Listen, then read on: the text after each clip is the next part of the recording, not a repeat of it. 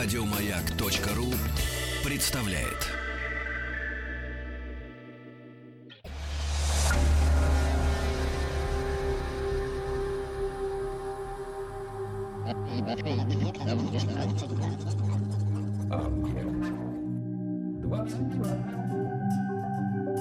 Объект 22.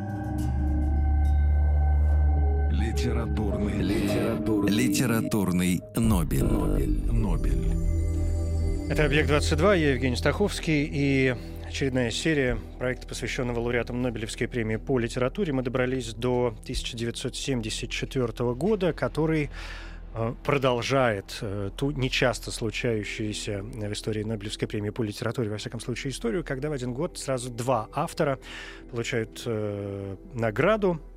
Точнее говоря, когда награда делится между двумя писателями. И один из них — это шведский писатель Эйвент Улуф Вернер Юнсон. И здесь уже Ксения Андрейчук, аспирант филологического факультета МГУ имени Ломоносова. Ксения, здравствуйте. Здравствуйте, Да. Евгений. Спасибо, что Здравствуйте, нашли меня время. радиослушатели. И ну, сразу как-то приходится признать, скажем откровенно, что Юнсон не самый э, известный в мире человек. И, знаете, я периодически наталкиваюсь на какие-то моменты. а, все же любят э, как так шпильку вставить в, в любой из мест шведской академии и упрекнуть э, за вручение Чаще всего, конечно, это касается премий по литературе и мира.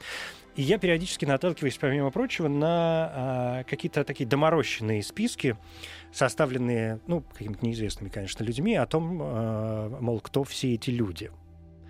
И Юнсон, безусловно, каждый раз в этих списках э, присутствует. Сегодня с вашей помощью, я надеюсь, мы попытаемся, ну, по крайней мере, понять, что это вообще за писатель и насколько он достоин того, чтобы мы, может быть, узнали о нем чуть побольше, да, и, и, и чтобы нам захотелось его почитать. Почему-то у меня такое ощущение, что на свете не так много людей, которые могут похвастаться тем, что они читали Юнсона. Да, действительно, на свете не так много людей, хотя бы по той простой причине, что Юнсону не повезло с переводами. Его могут прочитать шведы в оригинале, э, русские, у нас переведен один его роман «Прибои берега» и сборник новелл. Э, Выходили э, и роман, и сборник по два раза. Также есть несколько переводов на немецкий и английский, по одному на украинский и венгерский. И все. Что касается того, справедливо ли вручили шведу э, Нобелевскую премию шведской, э, в шведской, э, вручаемую Шведской академией. А, Действительно, в том году было много споров. А Сейчас мы уже знаем, что э, помимо получившего премию в 1974 году вместе с Йонсоном, Харри Мартинсоном, тоже шведом, э, на премию претендовало много писателей. А откуда вы числе- знаете? Владимир Набоков. Э, Через 50 лет, э, э, ну и в, нек- в Да, некоторых но архивы не случаях- вскрыты 74 Да, года, в да, том-то и дело. Но это известно а, в в том числе члены Шведской академии. Ну, иногда часто проговариваются. да. проговариваются, А так, да. пот- я просто к тому, что каждый раз, когда мы упоминаем людей, которые претендуют, я пытаюсь каждый раз сделать оговорку, что если мы говорим о 74-м годе или 73-м, или, 50 или, или еще не прошло. 69-м, я не знаю, да, сейчас 65-й год сейчас открыт, да, вот на данную минуту, то э, я хочу, чтобы все понимали, что вот то, что имена, которые вы произносите, это домыслы. Это непроверенная информация, это не факт. Архив закрыт. Да, действительно. А, Но еще следует учесть, что много писателей, вот Пер Лагерквист, о котором вы говорили как раз недавно, Прекрасно. А, да, прекрасный писатель, был э, членом э, Шведской академии, но умер в, тот год, когда вручали премию Мартинсону и Юнсону, но мог повлиять на выбор претендентов, например. Мгм. Э, И многие другие известные шведские писатели, Вернер фон Хейденс, там, который раньше тоже получал премию, э, тоже был членом э, Шведской академии. Вообще для шведского литератора стать членом Шведской академии это не менее важно. И уважается в литературной среде не меньше, чем получить Нобелевскую премию. Вот такой парадокс именно для шведа. А, и здесь нужно сказать, что Юнсон, а, на мой взгляд, заслуженно был избран а, членом Шведской академии. Кроме того, он получал премию Северного Совета, которая тоже в Швеции ценится, если достаточно не на... высоко, да? Достаточно высоко, если не наравне, то угу. по крайней мере. Да высоко.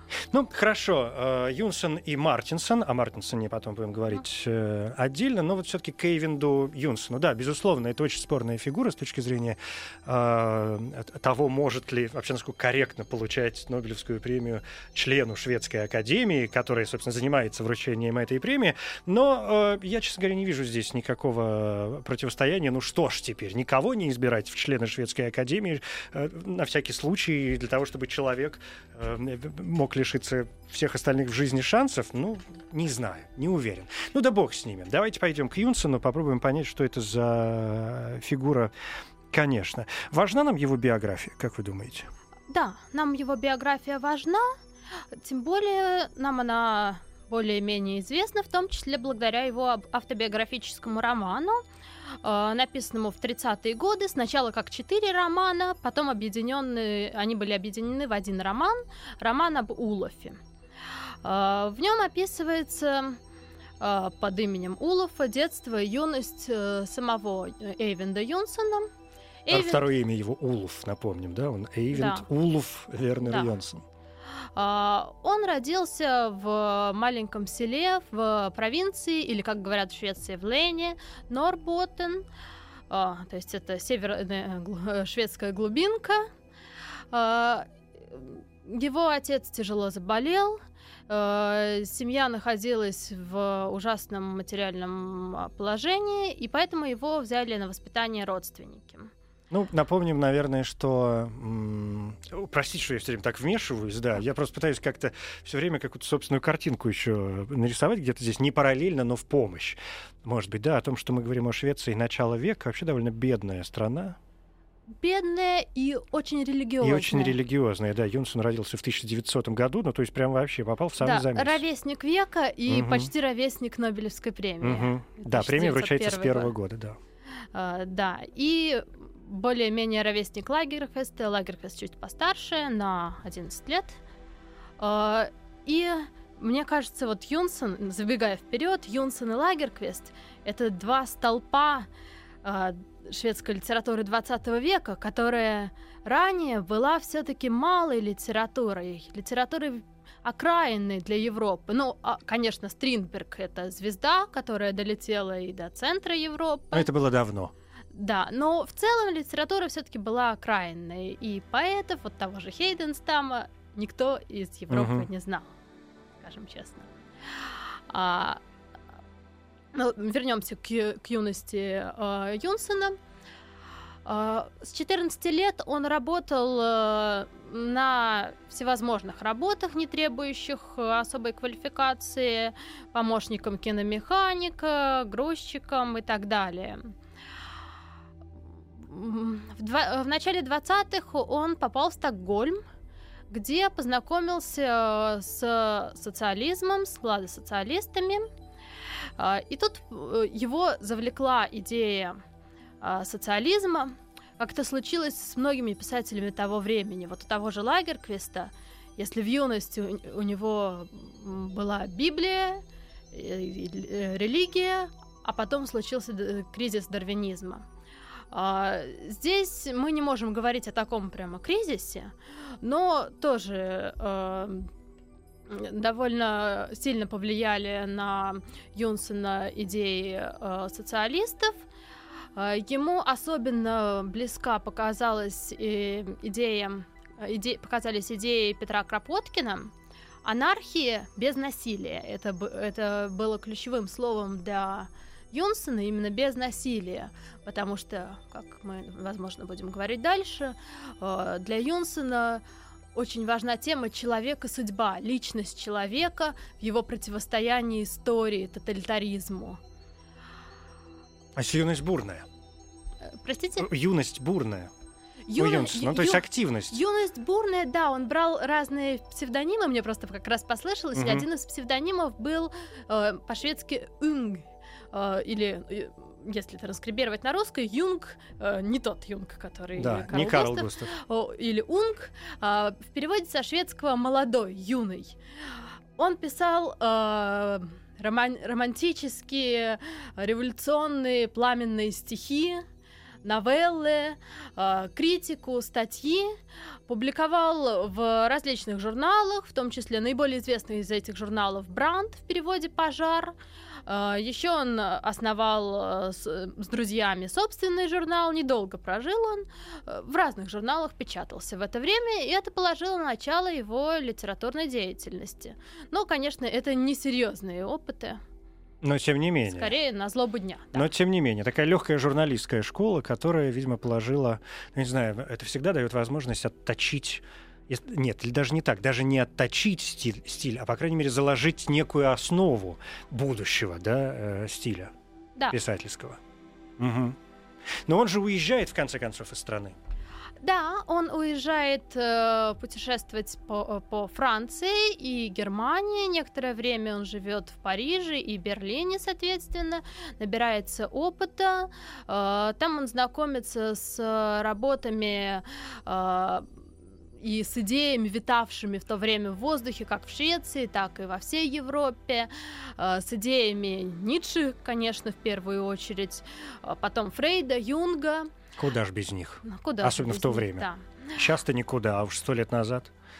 Э, Ну как, например, Лагерквист, э, хотя в его произведениях прослеживается влияние э, Юнга и Фрейда, э, очень категорически отрицал э, и считал неприемлемым их учение. Ну, вслух ты отрицать одно, а, А, нас ты не обманешь. В текст да, заглянули, в и текст все понятно. заглянули и все ясно, конечно. Мало ли, что я тут вслух говорю. Да, еще Йонсону понравились идеи Анри Бергсона и- о времени, э, и- идеи Сартра, Камю. Кстати, Сартр и Камю, э, он в, в своем втором браке в тесном сотрудничестве с женой, переводчицей, э, перевел на шведский язык, э, помог читателям Швеции приобщиться не Мгм. только к своей литературе, но и к э, эм, европейской. Но это, видимо, позже уже гораздо. А, Да, это уже Потому что, вторая ну, жена. Да. нет, я имею в виду, что когда он увлекся идеями экзистенциализма, это, видимо, было уже у него в сознательном, а не в юном возрасте, да? Да, Ну, потому да. что там и Сартер, и Камю. а, ну, 30-е. Камю родился в 1913 он вообще Да. он на 13 лет моложе, собственно, самого э, Юнсона. Мгм. Так, и, э, значит, он путешествует по, по Берлин, Париж, путешествует по Германии, по э, Франции, впитывает в себя что-то, что-то там переводит, ну, это в какие-то уже а, моменты. Хочется понять, где случился вот этот поворот к литературе. Собственно, когда он понял, что давайте-ка я тут сейчас что-нибудь сделаю. А, Первый его сборник, э, сборник новелл «Четыре чужеземца» а, или «Четыре странника», он не переведен, поэтому мы можем... Можно как угодно, да. Как угодно, да. Критикой практически не замечен, только а, одну из этих новелл он позднее переопубликовал. И, кстати, ее можно найти в сборнике «Зимняя игра», опубликованном на русском языке. Мгм. А здесь повествуется, в этих новеллах повествуется о людях, э, одиночках, э, брошенных э, посреди враждебного им мира. Э, И уже здесь проявляются характерные для Юнсена и для модернизма вообще мотивы э, человека и хаоса вокруг него. И этой же теме посвящен не первый роман Юнсена, пе- э, но первый замеченный критикой и по-настоящему крупный роман. под- э, комментарий к падению звезды. Э, Здесь опять переводить можно по-разному, потому что падение звезды это фамилия одного из героев, падающая звезда Стромдаль. А, И фамилия героя, да, Стромдаль? да, М, да. Игра слов. мгм. А, Но роман посвящен не, не одному человеку, а большому городу, Стокгольму, э, в котором переплетаются судьбы разных людей, э, в том числе вот Маклера, Стрёмдаля. Э, и И там же он впервые использует, по-моему, технику потока сознания именно в этом произведении. По крайней мере, для себя впервые. э, да, там скорее это внутренний монолог. А, Но тем не менее. Но да. позднее, да, он развивает эт- э, эту технику в поток сознания. причем у него интересно появляется поток сознания. Давайте передохнем минуту и продолжим.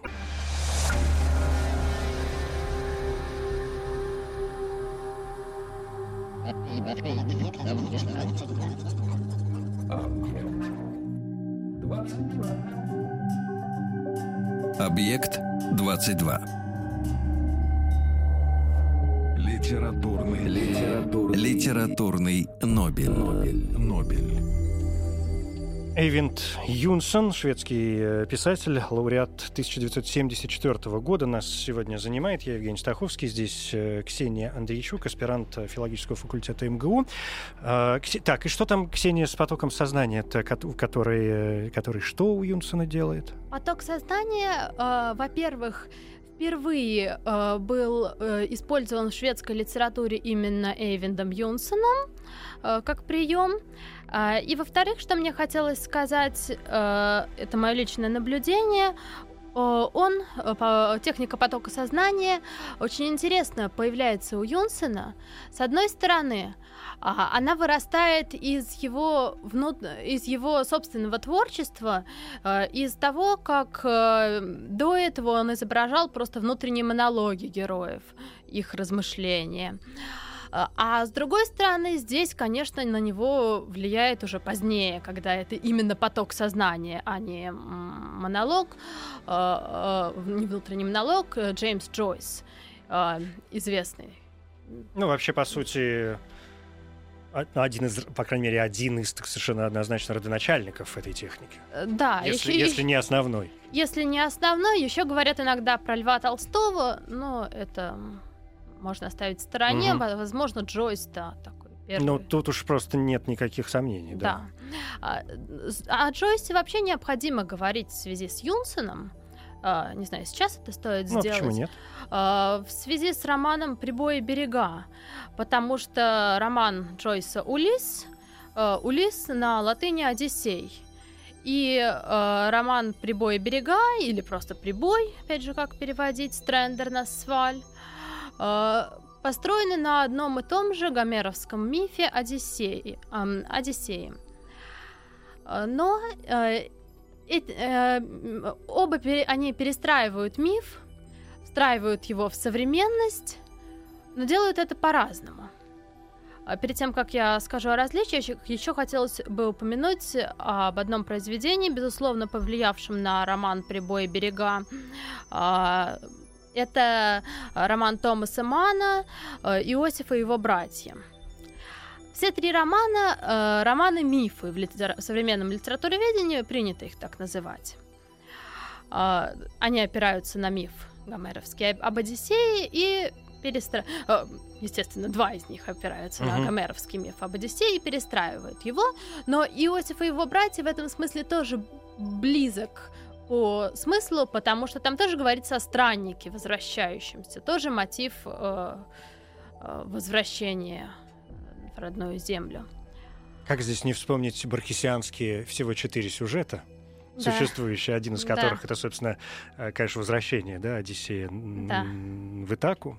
И э, вот этот же роман в каких-то... Его переводили на разные языки, и он переведен на русский да, язык. Юлиана Ян- э, Янхина перевела да, на русский на язык. русский язык, и он наз- называется по- по-русски... Как Прибой берега. сказали? Прибой и берега, при этом в оригинале Страндернас... Стрендер на Сво, это, это как можно перевести, если, в ориги... если Э, почти дословно?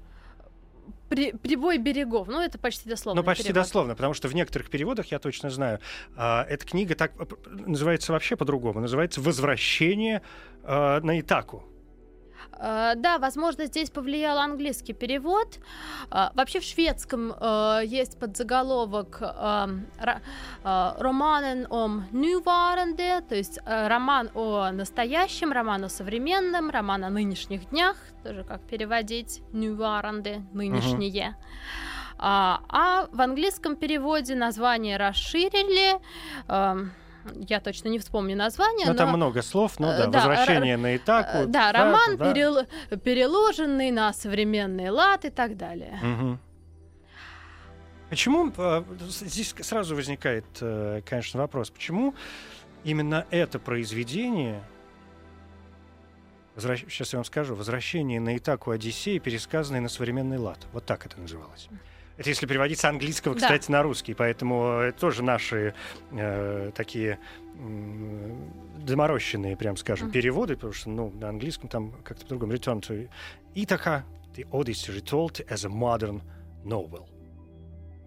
Но суть не в этом. А, Я хотел узнать, почему именно этот э, роман, если открыть любую работу по Юнсону, их не так много, тем более русскоязычных. И вам большое спасибо, что вы участвуете в этом непростом рассказе.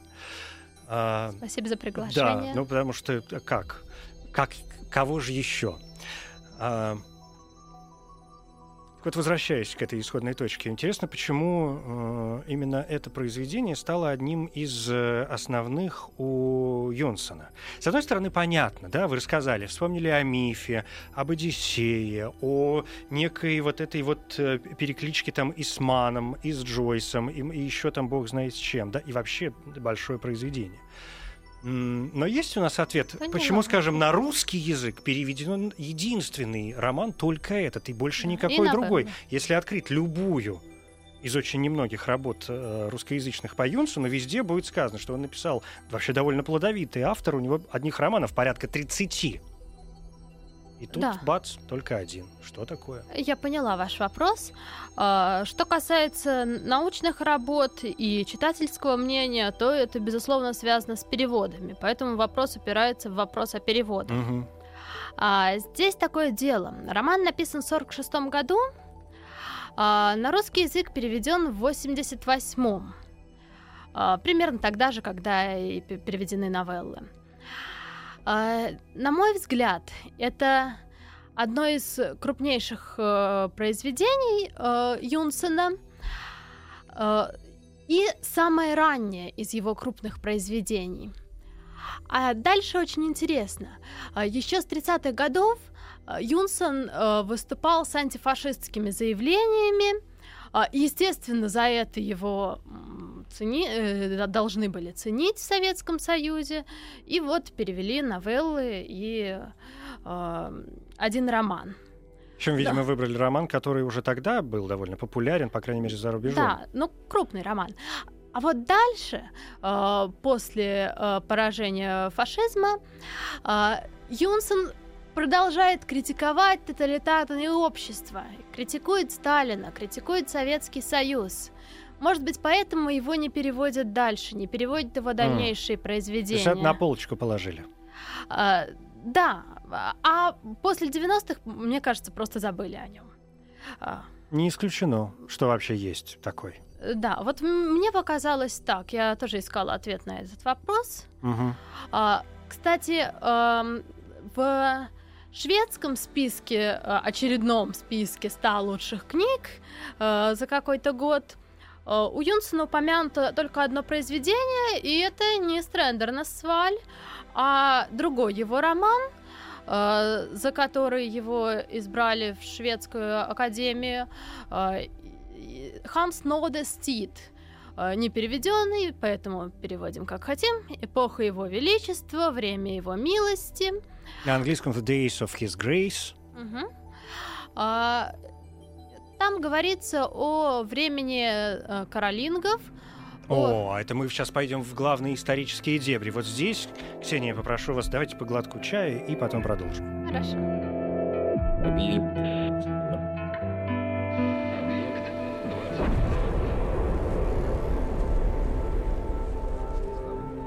Объект 22.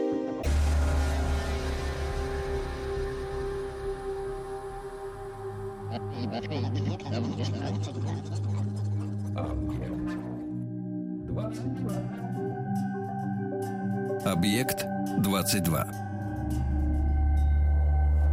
Литературный. Литературный. Литературный Нобель. Нобель. Нобель. Я Евгений Стаховский, здесь Ксения Андрейчук, аспирант филологического факультета МГУ имени Ломоносова.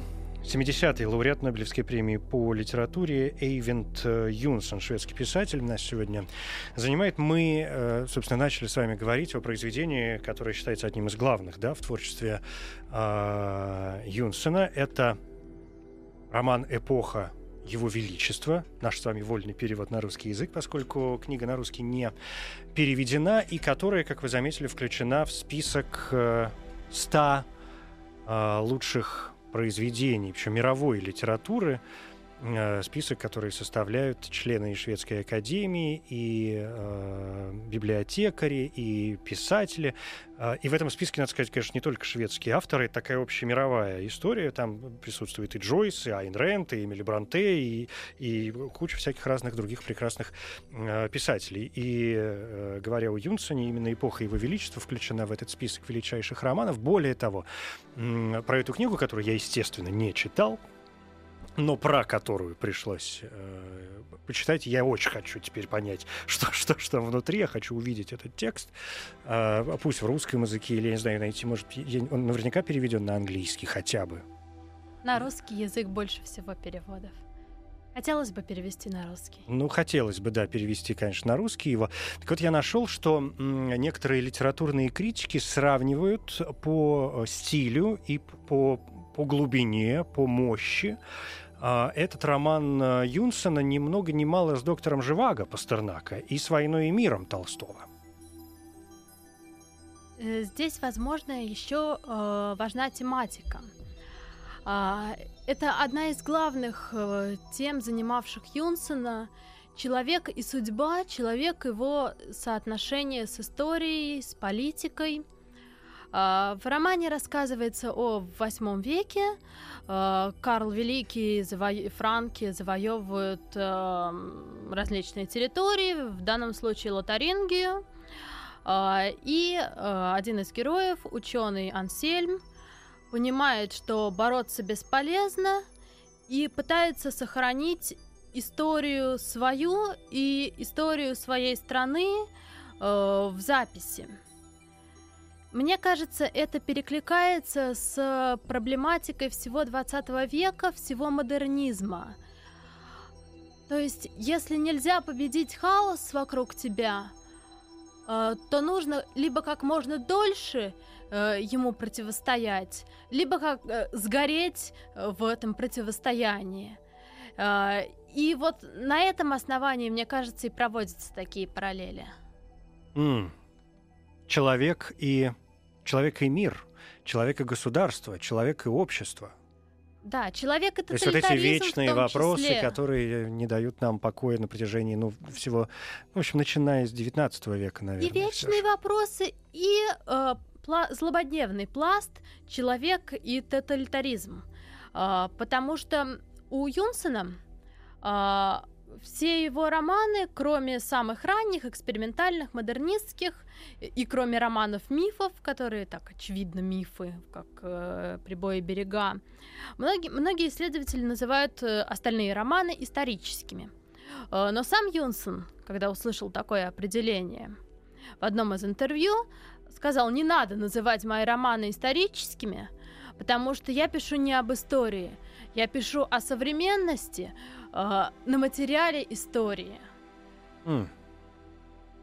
Чтобы не заблуждались. Да. А современность... Что это не историческое произведение. Вот да, это, да. это очень важное... О современности и о вечных вопросах. Здесь, здесь у него два пласта, конечно. Да, но мы можем судить о том, насколько, э, несмотря на это, романы Юнсона историчны. Но вот он отправляется вроде как в восьмой век и действующие лица, которые присутствуют в этом произведении. Понятно, что нам э, хочется... Вот мы берем Александра Дюма.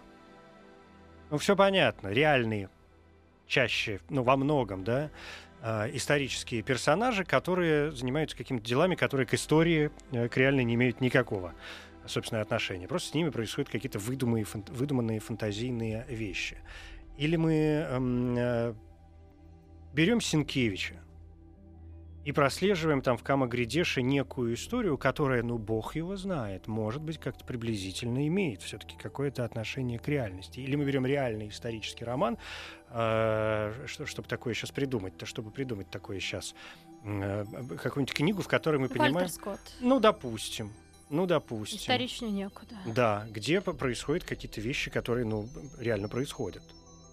Что э, с Юнсеном, читая вот эту книгу о восьмом веке, мы о чем должны думать? О том, что э, его персонажи, которые там присутствуют, этот король, э, там, значит, какие-то люди с трудновыговариваемыми именами.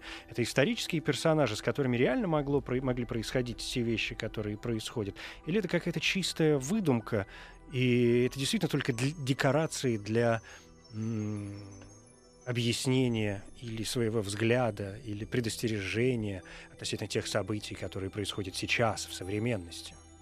Вы знаете, даже если эти события и происходили, там в каких-то случаях мы этого знать не можем, в каких-то можем. Вот в другом романе, например, тоже известном очень, а, «Романен ом русор о, эль, о Эльден», а, роман о розах и огне.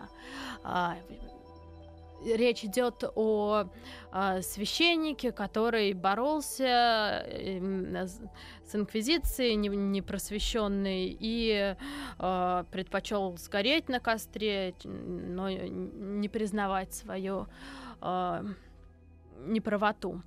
А, вот это действительно э, исторический сюжет, и по нему написано еще два крупных произведения, а, то есть он брался писателями, и там вроде бы В действительно... том числе Олдесом Хаксли. Олдосом Ха- Хаксли и еще а, польским писателем. а, если я вспомню, я потом Мгм, скажу. мгм. Я, честно говоря, тоже не помню, кто был второй, да. Мгм. А, э, в...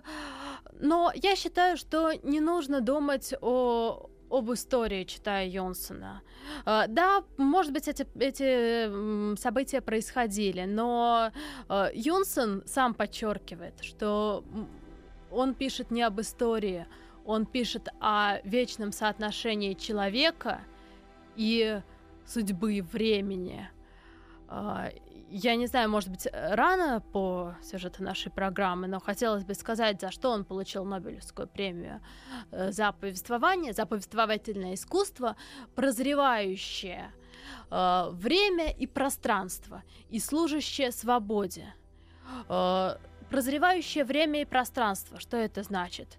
Это значит, что неважно в каком времени, неважно в каком месте, происходят э, те события, которые актуальны для нас э, здесь и сейчас, а, и актуальны в первую очередь с точки зрения э, человека как личности, то есть искусство, служащее свободе. А, Здесь подчеркнуты и, и его антифашистские произведения, и все произведения в целом, потому что эта тематика вообще характерна для Йонсона.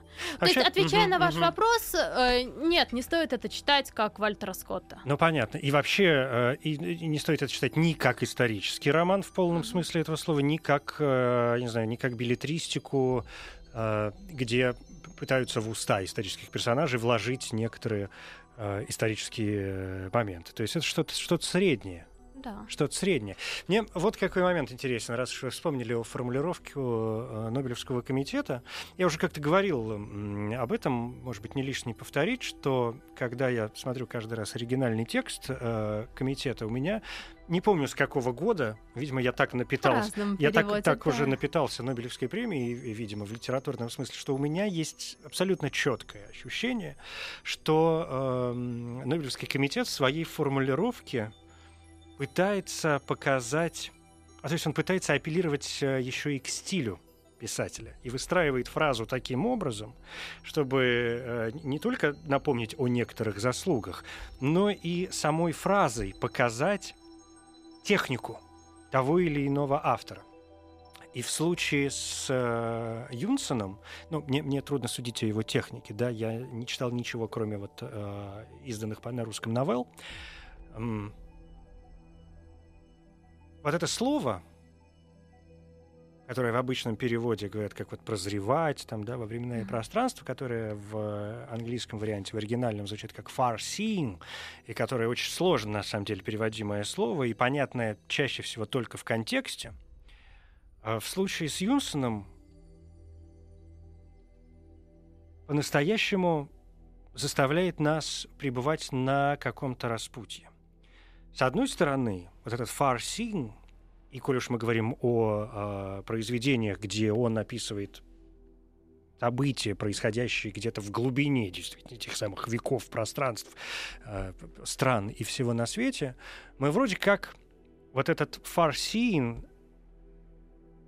как проникновение, какое-то прозрение и так далее, отправляемся с ним в прошлое. С другой стороны, seeing — это еще и предвидение. Слово, которое устремлено еще и в будущее.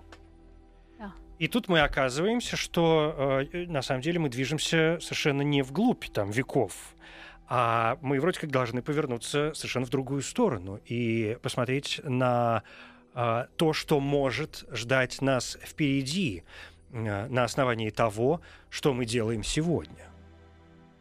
Но это мои, как всегда, личные какие-то э, ощущения, с которыми можно не соглашаться совершенно.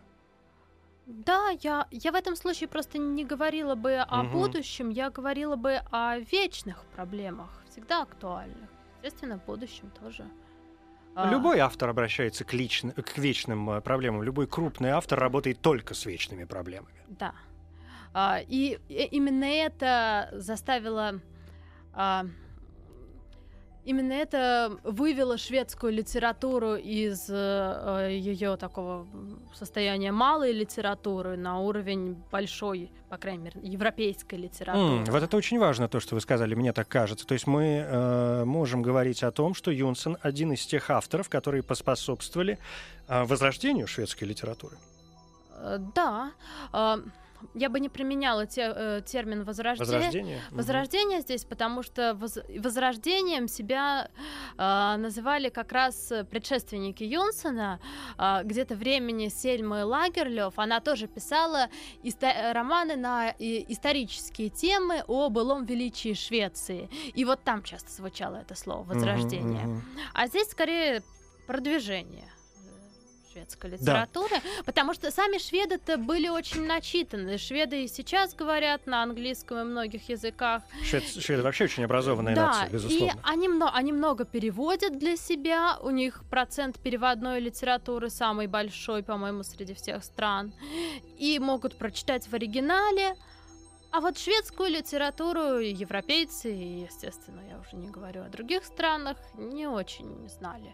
И сейчас не очень знают. И сейчас не очень знают. Хотя в последнее время, мне кажется, пошел какой-то Пошёл поворот. процесс, И м, э, да. по- появляется Книжные интерес к ярмарки. скандинавской литературе вообще, да, и к датской, и к норвежской, и, в ш- и к шведской, наверное, в первую В очередь. первую очередь проходят книжные ярмарки, к нам приезжают шведские писатели, э, шведское посольство активно Так что, может быть, через них Да. мы сможем как-то вернуться Да. и к и к Юнсену, и к э, Лагерквисту, да, и, и к той же Сельме Лагерлёв на минуточку, да, Мгм. нам не лишнее прочитать что-нибудь, э, что- Нильса. что-нибудь помимо Нильса, да, она этого безусловно заслуживает. Ну хорошо, давайте вернемся к э, Юнсену, значит, на чем мы остановились?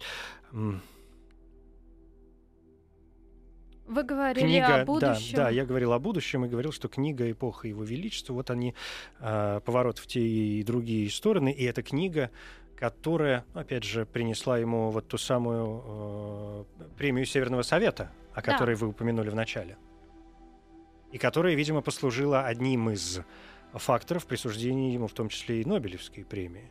А, да, совершенно Что верно. важность этого произведения для шведской литературы э, сложно переоценить. Да, насчет Нобелевской премии. э, Нобель завещал, чтобы его премия присуждалась за достижение э, данного года, но, естественно, это Никто не, этого не, делает выполня- никогда. Никто этого не делает никогда. По э, физике, например, вообще невозможно Мгм. оценить. Литература часто тоже нуждается в проверке временем. Но, тем не менее, вот последним произведением э, Юнсона, и, в принципе, последним, и последним перед э, присуждением Нобелевской премии был роман э, «Нора Стег Мут э, Тюстнаден», э, «Несколько шагов э, к тишине» или «В тишину» с подзаголовком «Роман о пленниках». И там опять поднимаются те же темы. А, пленники — это люди, застрявшие во времени, застрявшие в а, режиме. А, здесь не лишним будет сказать, что вот если мы вспомним Ролана Барта, он говорит о том, что миф бывает архаичным и современным. И современных несколько видов. И вот, кстати, в нашем главном для России романе «Прибой берега», а, как раз интересно то, что архаичный миф переделывается в современный, а, добавляются психологические, внешние мотивировки, и используются разные виды современного мифа. Индивидуальный миф, когда Одиссей э, рассказывает о своих подвигах, при, приукрасив их немножко, рассказывает о, о вулкане, называя его циклопом, например, и так далее. А, или слышит из чужих уст рассказ о себе как о герое. Присутствует и тоталитарный миф, и в «Прибое и берегах» э, функцию тоталитарного государства выполняют боги, ведь именно они заставляют посылают Гермеса, заставляют его вернуться, Одиссея вернуться э, в родную Итаку. Хотя он совсем не хочет этого. Он не хочет. Он говорит, что для него это опять возвращение на войну. Ему там придется убивать. А он хочет быть простым пахарем, он хочет жить в объятиях э, э, э, нимфы Калипсо и не стремится к славе, не стремится быть героем. А, но он подчинен вот этому тоталитарному мифу. И тоталитарный миф э, изображен во всех, во многих романах Юнс, Юнсена э, также и в последнем романе. И в последнем. Я не могу не вспомнить еще одно э, произведение, которое сами шведы, насколько я понимаю, по крайней мере, люди, которые занимаются наукой, литературоведением и так далее, считают одним из главных произведений э, Юнсона, тоже не переведенное, разумеется, на русский язык, целая трилогия «Крилон романа возможным». Да. А, это более раннее произведение. 41, 42, 43 год, три тома. Да. да. А... Важная история. Важная история, да, этот роман э, не случайно называют одним из э, а, самых крупных. Э, и этот роман э, вписывается в творчество Лагерквиста. Это один из этапов, э, один из этапов становления э, его как э, писателя, потому что он э, там же использует и внутренние монологи, и свои главные темы развивает. У одного исследователя я нашел блестящее словосочетание, но мне очень понравилось. Называется, э, значит, оно звучит как «многослойная сказка». Многослойная сказка. Да. А у кого интересно? Ну, я не вспомню сейчас фамилию. А, вот, э, э, насколько я знаю, одним из главных исследователей на данный момент является Александр Полушкин. Э, у него написана кандидатская диссертация о Лагерквисте и Юнсене, угу. с, большим упором на Юнсена угу. даже. Э, кроме того, э, о Юнсене писали... Э, не, не отдельное исследование, но предисловие или комментарии. Катарина Мурадян, известная исследовательница и переводчица шведской литературы, и Сильвия Белокреницкая. Они обе писали и, и о Лагерквисте тоже, и о многих других шведских литераторах. А, тоже писали предисловия, комментарии. А вообще уже хочется почитать его, а не о нем, честно э, говоря. Да, но уже возьмется если, кто-нибудь. Если еще о нем, э, то это авторы э, словарей или сборников, посвященных всей шведской литературе, литературе Александр Мацевич и Василий Неустроев. Угу, да. Ксения, знаете, у нас осталось буквально две минуты. Да. У меня вообще от вашего рассказа появилось ощущение, что Йонсон — это человек, знаете, ну вот читаешь книжку, например, А, и там что-то где-то происходит, в какой-нибудь Древней Греции, или в какой-нибудь там той же Швеции э, полторы тысячи лет назад, или бог знает где и бог знает когда. А, и открываешь книгу, читаешь ее, и возникает ощущение, что что ничего не поменялось. Ну, как будто бы. Что все то же самое, а, не, не, в хорошем смысле этого слова, да? То есть, наоборот, в плохом плохом. И в хорошем, и в плохом, потому что ничего не поменялось в хорошем смысле. А, а, я имею в виду, что это, это хороший смысл для автора, который поднял, да, и который держит эти проблемы, эти uh-huh. вопросы. А в плохом смысле, что м- э, годы идут, мы можем гордиться чем угодно, навешивать на себя любые эпитеты, да, и говорить, какие мы все прекрасные, а на самом деле чем мы отличаемся-то от варваров? Да. А... Варвары хотя бы честными были. Да, вот о, об этом как раз говорит э, Александр Полушкин, который, в отличие от других исследователей, именно шведский роман «Миф» называет романом антимифом. Э, аргументируя это так, если у Джойса отношение к мифу апол- апологетическое, несмотря на то, что он его изменяет не пойми как, и имена героев у него другие, Юнсон, может быть, больше сохраняет сюжетную канву. Но Юнсен больше меняет саму суть мифа. Он заменяет архаичный миф современным, дает психологические мотивировки, внешние мотивировки э, и э, относится к мифу уже далеко не апологетически, а скорее трагически и критически.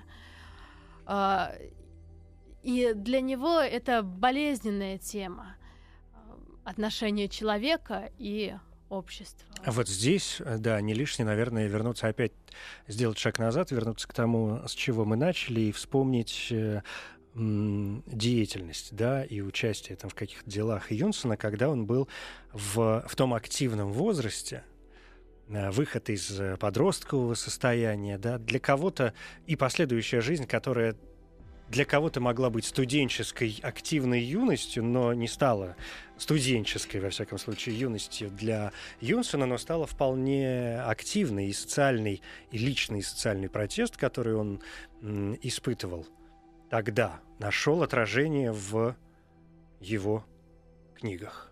Очень, прям хочется почитать э, Юнсона. Спасибо вам большое. Хочется перевести, Тут, знаете. Вот займитесь уже. Вы, я смотрю, вы же прекрасно уже знаете шведский. Ксения Андрейчук, аспирант филологического факультета МГУ имени Ломоносова. Спасибо. Спасибо вам. Литературный, литературный, литературный Нобель. Нобель. Нобель. Коротко говоря, Эйвент Улов Вернер Йонсон, шведский писатель, член Шведской академии. Годы жизни 1900-1976.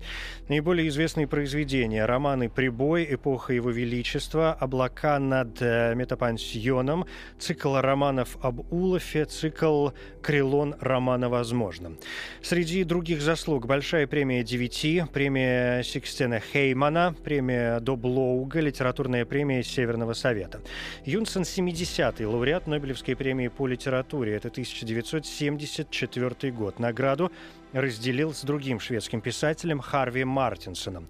Список номинантов на данный момент неизвестен. Архивы Академии закрыты в течение 50 лет, но по слухам, среди наиболее вероятных кандидатов в 1974 году были Грэм Грин, Владимир Набоков, Сол Беллоу и Хорхе Луис Борхес.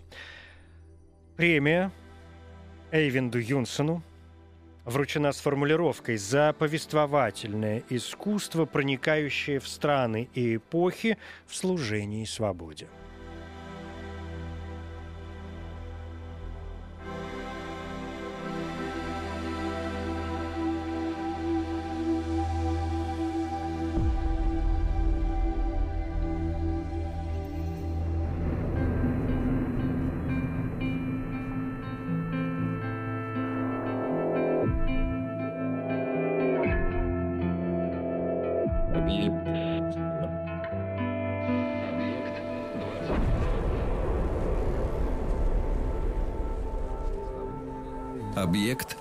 22. Еще больше подкастов на радиомаяк.ру.